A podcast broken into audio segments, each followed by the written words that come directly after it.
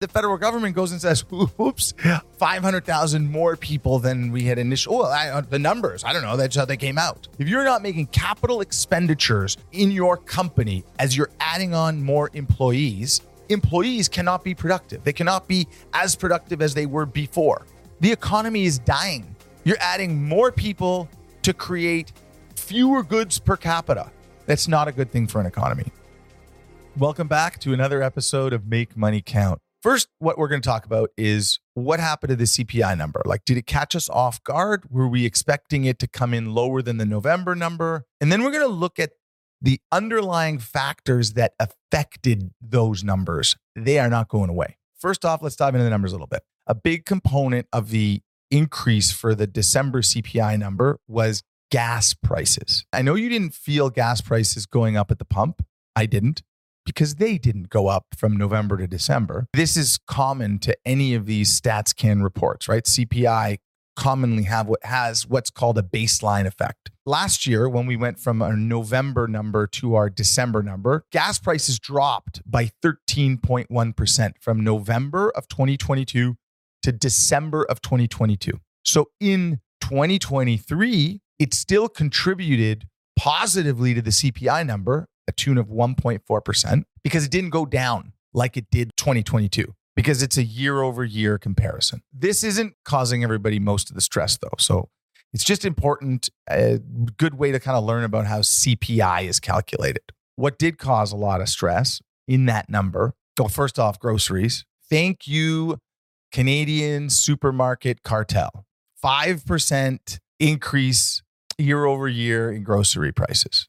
I guess we can look for the next quarterly reports now from the grocery cartels. Loblaws should have at least a 5% increase in their bottom line profits. So that's great, right? Important to have very strong grocers in the country. the next thing that I want to talk about is our shelter costs. So, shelter costs in this CPI number had a 6% increase year over year. That's a big increase. And that's because of two main reasons. Number one, rent. We have so many people coming to Canada, and this is a real story that we're going to talk about in a minute. Why these numbers aren't getting better. Immigration into our country is at a level we have not seen probably since the 50s, maybe on a total number of human beings coming to our country. I don't think we've ever seen it. With this massive influx of people into this country, the demand for accommodations, right? Whether it's workers or students, they need somewhere to live. And that is driving up rent year over year for the CPI number, 7.7% increase in rent. That is totally not sustainable. But if you add another 1.2 million people coming into the country in the next 12 months, you're going to keep seeing that number go up. The other problem here is that housing prices have started to go up now. Everyone is expecting rate cuts Canadians are holding on for dear life to their homes, managing their debt payments, cutting back everywhere. Canadians are cutting back on spending, which is what you know they're supposed to be doing. Is what we're supposed to be doing right now because we got to service this debt that we're dealing with because interest rates have spiked up so high. So we've cut back spending everywhere else. The economy is surely, surely suffering. Our housing prices aren't dropping because we're expecting interest rates to fall. So we're holding on to housing. Housing is going up in price right now because that demand is still there. There's also all of these people coming into our country. The governor of the Bank of Canada might be a little shocked at just how many people are coming into the country and how the population effect, this growing population, is affecting items in our economy that he was trying to play with a little bit. He wanted housing prices to come off a little bit with higher interest rates. And that's not happening because we got way too many people coming in. For sure, the governor of the central bank and the minister of finance and the prime minister of Canada all speak. What gets houses built is collaboration between every level of government, most importantly, the city that the housing needs to be built in. Housing is very much bottlenecked by municipalities. So now that's why you're seeing all these press releases of the federal government giving 500 million bucks to the city of Toronto to hit certain thresholds of creating housing. That's not going to happen tomorrow. And when interest rates are as high as they are, developers and builders aren't really incentivized to build anything, regardless of what the city may be trying to do to accommodate them.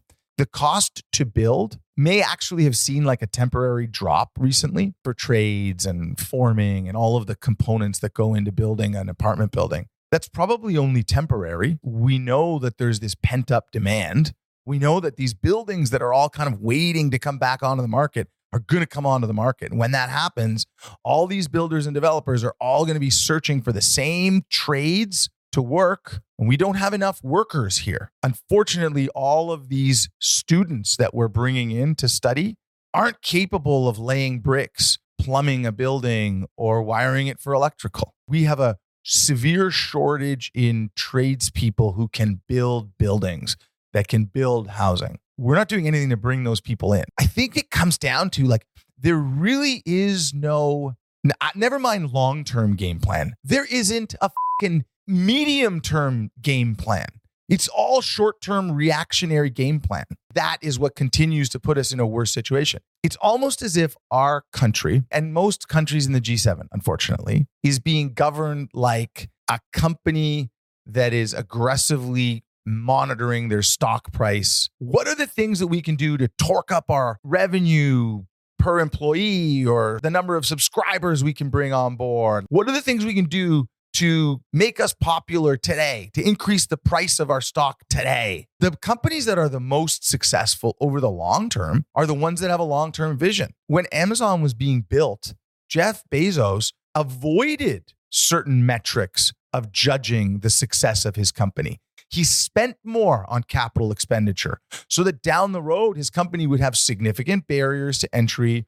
It would be extremely productive, but that came at a real consequence to the market capitalization of his company when it was first starting. A country needs to be managed with a long term vision. If you recall, we did a show at the start of COVID and the federal government announced they were spending uh, like whatever the number was like 500 trillion gajillion dollars to keep the economy afloat and what they were going to do to keep the economy afloat very very intelligent very long term minded they were just going to give everybody money just give them money because that was the highest and best use. Actually, I think at the time the comment was it doesn't really matter how we get the money into the economy. We just have to get it into the economy and it'll all figure it itself out. And it, there's no way it'll cause inflation. At that time, we did a show and I said, we need to spend money on the parts of our country that will help us to become more productive in the future. You need to spend money on education, healthcare, and infrastructure so that your people become more productive because that makes your country more productive. Increasing the productivity of your workers and your country and your people. These are all really, really special things. These are all things that, like, thriving economies and civilizations throughout time have been known for. You're never really known for being a country or a group of people that are kind of constantly eroding in your ability to produce things in an effective manner. Which brings me to one of the things I want to talk about.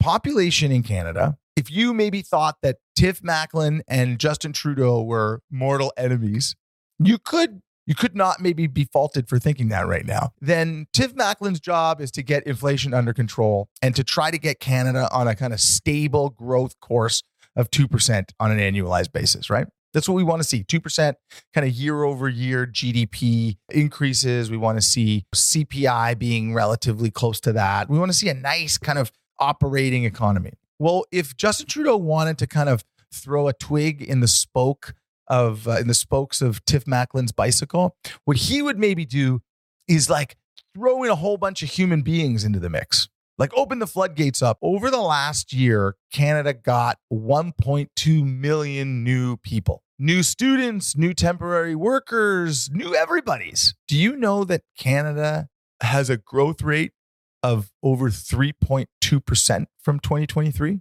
And honestly, it's bizarre because all the places that are growing the fastest are the places that you wouldn't want to be.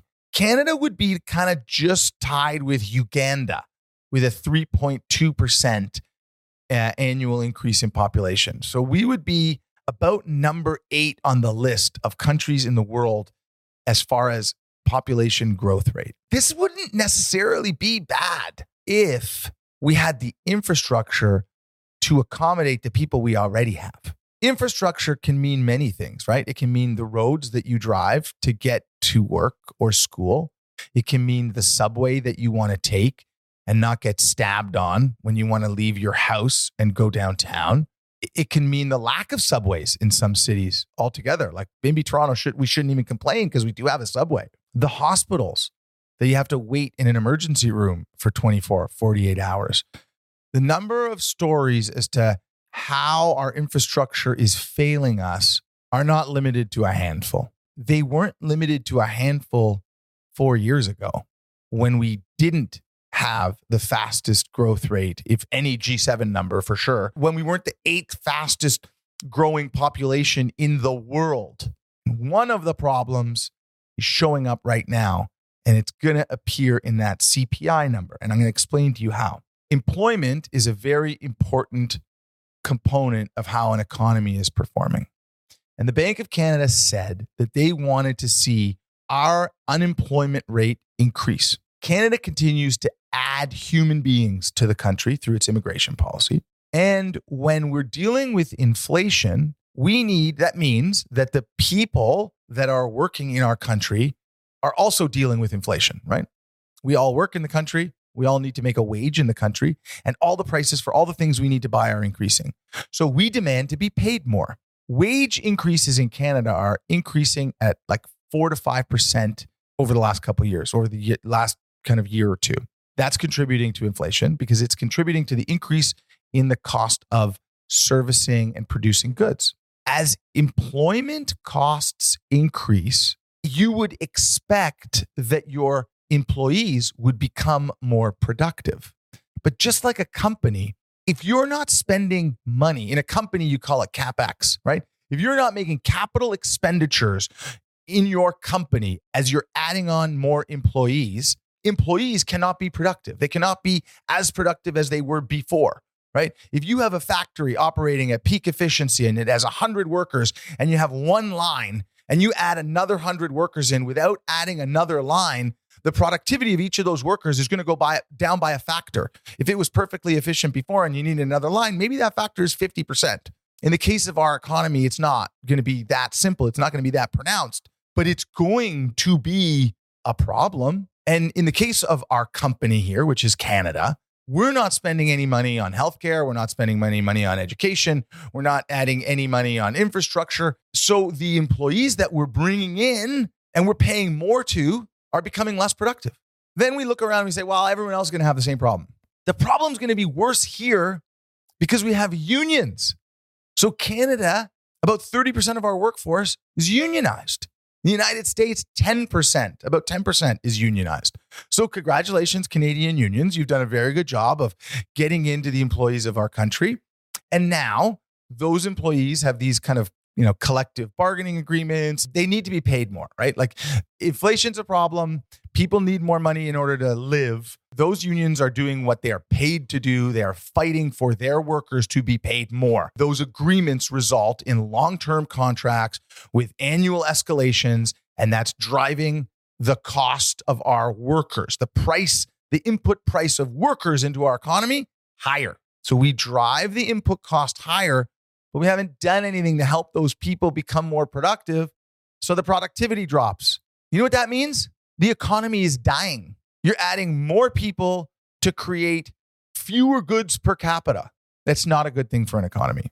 I don't know because I don't really believe in any of the stats that we get where, where it says like Canada needs three and a half million homes by the year 2030 because the goalposts keep moving. Some of these stats are created a year ago, how much housing we need. And then the federal government goes and says, oops, we actually let in 500,000 more people than we had initially. Well, I, uh, the numbers, I don't know. That's how they came out. That's going to change how many houses you need. The previous number of new housing that we planned on creating or we had hoped to create, well, that was not attainable anyways. So now the new number is also going to be unattainable. It'll just be more unattainable. So, I mean, I think that's a part of politics, revising already unattainable numbers, explaining in the least coherent manner possible why nothing is being achieved while simultaneously handing out money so that you can keep getting elected. And I don't think it's working. I love the comments on the on YouTube. We'll get some great emails from people that listen on Spotify.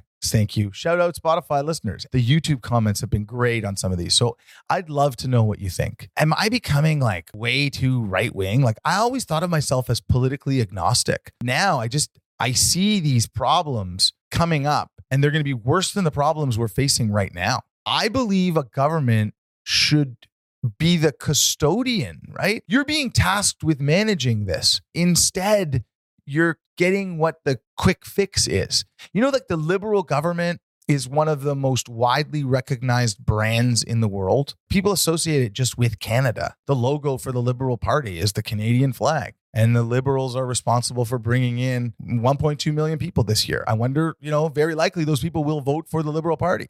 Both my parents, immigrants to this country, it's kind of commonly known that new immigrants are going to vote for the liberal government that help them get here, help them build a new life for themselves, a better life from the country that they came from. I just think that the longer we keep doing that without creating actual substance in our economy, the worse we're going to be in the future. When you're on an airplane and it's crashing, they tell you to put your oxygen mask on before you help your kid. You can't help somebody if you yourself need oxygen. If we're just bringing a whole bunch of people onto a sinking ship, I, I sincerely hope that's not the case. Like, I think Canada's got a lot of amazing things going for it. I just think that we need a plan, and that plan has to be centered around strengthening our country's infrastructure, right? Spending on technology and nurturing small businesses and getting our healthcare where it needs to be. I think we're in this for a little bit.